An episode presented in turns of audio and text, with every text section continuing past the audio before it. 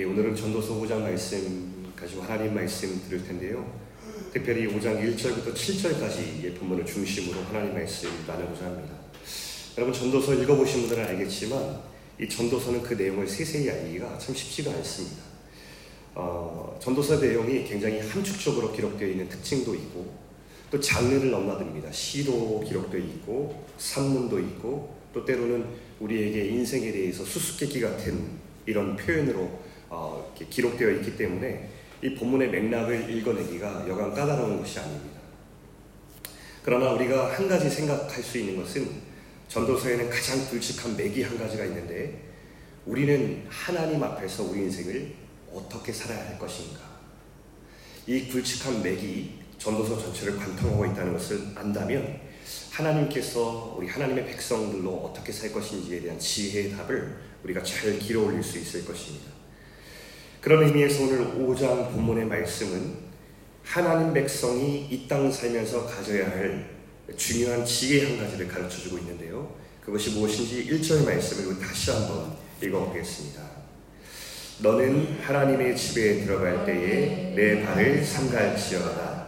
가까이 하여 말씀을 듣는 것이 우매한 자들이 재물 드리는 것보다 나으니 그들은 악을 행하면서도 깨닫지 못합니다. 여기서 좀 주목해 보여야 될 표현이 가까이 하여 말씀을 듣는 것, 즉 경청하라라고 하는 이런 말씀입니다. 1절뿐 아니라 사실 2절부터 7절까지 있는 모든 말씀들을 살펴보면 그 주요 내용이 급히 말을 내지 말라라는 표현을 하고 있는데요. 그것은 바로 이것을 가리키는 것입니다. 하나님 백성의 가장 중요한 영적 기관이 있다면 그것은 입이 아니라 귀에 있다고 성경이 말씀하고 있습니다. 여러분 우리 과거에 있는 우리 모세오경을 보면 신명기 말씀에 모세가 가나안 땅에 가나안 땅을 목전에 두고 이스라엘 백성을 향해서 설교하는 내용이 신명기에 기록되어 있습니다. 그때 모세가 자신은 들어가지 못하지만 이 다음 세대가 들어갈 이 가나안 땅에 들어가서 하나님 백성으로 살아가야 될 텐데 그때 어떻게 하나님 백성으로 살 것인가 간곡히 외치면서 이런 말을 했습니다. 신명기 6장 4절부터 9절 말씀인데요. 제가 봉독해 드리겠습니다. 여러분 한번 들어보십시오. 이스라엘아 들으라. 우리 하나님 여호와는 오직 유일한 여호와이시니 너는 마음을 다하고 뜻을 다하고 힘을 다하여 내 하나님 여호와를 사랑하라. 오늘 내가 내게 명하는 이 말씀을 너는 마음에 새기고 내 자녀에게 부지런히 가르치며 집에 앉았을 때든지 길을 갈 때든지 누워 있을 때든지 일어날 때든지 이 말씀을 강론할 것이며 너는 또 그것을 내 손목에 매어 기호를 삼으며 내 미간에 붙여 표를 삼고 또 내 집 문설주와 바깥문에 기록할지니라. 아멘. 이 모세의 설교의 핵심은 들으라에 있습니다. 경청하라는 것입니다. 이 백성이 그 가나안 땅에서 하나님 백성으로 살아갈 때에 가장 중요한 것이 무엇인가? 하나님만 사랑하는 예배자가 되기 위해서 하나님께만 순종하는 백성이 되기 위한 그 열쇠가 이 경청에 있다고 하나님 말씀하고 있는 것입니다. 사실 우리가 신앙생활을 할 때 저도 그렇고 여러분도 그렇고 우리의 힘과 우리의 믿음의 분량이 얼마나 한계가 있는지 우리는 잘 알 수 있습니다. 우리 자신을 얼마나 신뢰할 수 없다는 것을 잘 알고 있죠.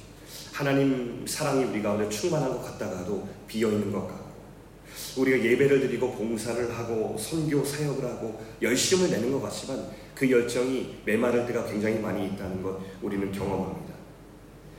우리의 입술의 고백과 달리 우리의 마음은 그렇지 않을 때도 굉장히 많아서 어떤 때는 찬송을 부를 때 그 가사가 부담스러울 때도 있습니다.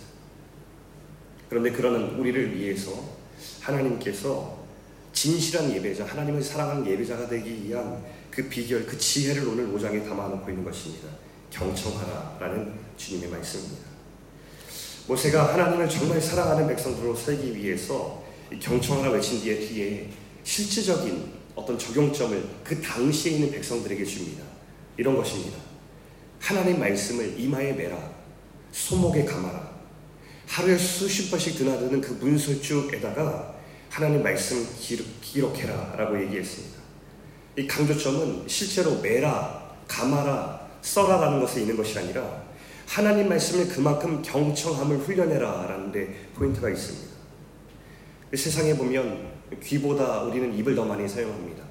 섣불리 말로 무언가를 고백하기를 더 원하고 내가 알고 있는 지혜나 경험을 말하기를 더 기뻐하는 속성을 우리는 가지고 있습니다.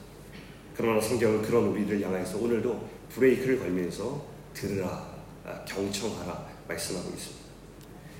여러분 우리 저기 제가 이제 카톡방에 초대가 됐습니다. 제가 금요일 날 왔을 때 우리 무 목사님께서 저에게 목사님 이제 카톡방에 좀 초대하겠습니다. 아 목사님 그러시지요. 저는 그 정도로 많을 줄 몰랐습니다. 지금 제 카톡방에 참정 광성교회에 있는 이 카톡방이 한 50개 되는 것 같습니다.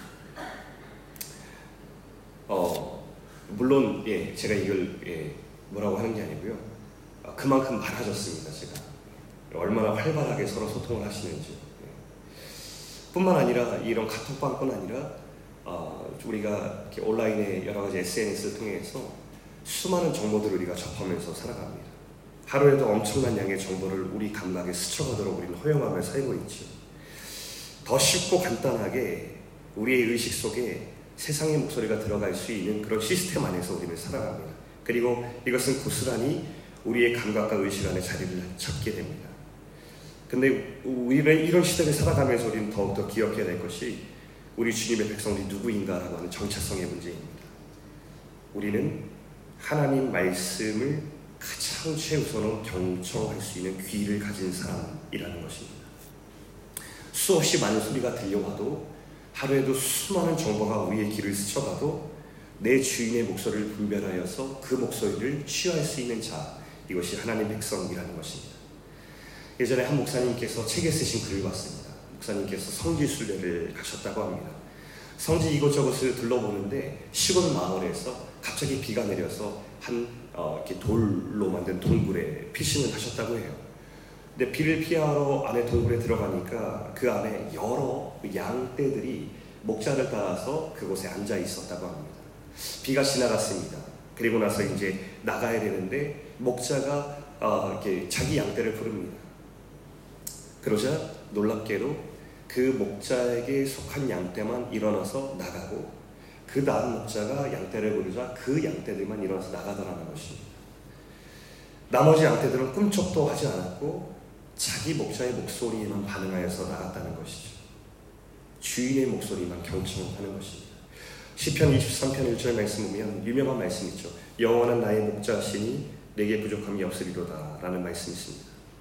모두가 좋아하는 이 말씀에 우리가 방점을 찍는 것은 하나님이 지켜주시니 내게 부족함이 없다 라고 말하는 맞습니다. 그런데 우리가 한 가지 더 알 수 있는 것은 목자 대신 주님의 음성만 경청하라 하는 이 목소리로 우리가 함께 들을 수 있어야겠습니다. 그럼 우리 사랑하는 성도 여러분, 하나님의 목소리가 들려주는 아주 특별한 하나님의 선물이 있습니다. 그것이 무엇이겠습니까?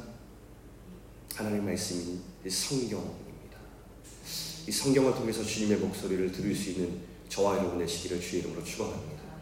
제가 이제 참정광성교회 부임하기 이전에 제가 캐나다에서 유튜브로 예배를 많이 드렸습니다. 그때 우리 무 목사님께서 여러 번 강조하신 이제 설교 내용의 메시지가 하나님의 말씀인 이 성경을 사랑하십시오라고 하는 것이었습니다.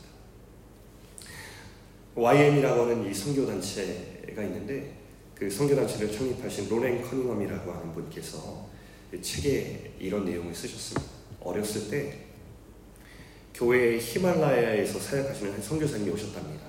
이 선교사님께 자신의 이야기를 들려주시는데 이 히말라야 산간 지역에서 복음을 전하는 사역을 하신 선교사님께서는 어느 날 장태에 서셔서 사람들에게 성경의 내용을 설명해 주셨다고 합니다. 성경책을 들고 이렇게 외치셨대요. 이것은 하나님의 책입니다.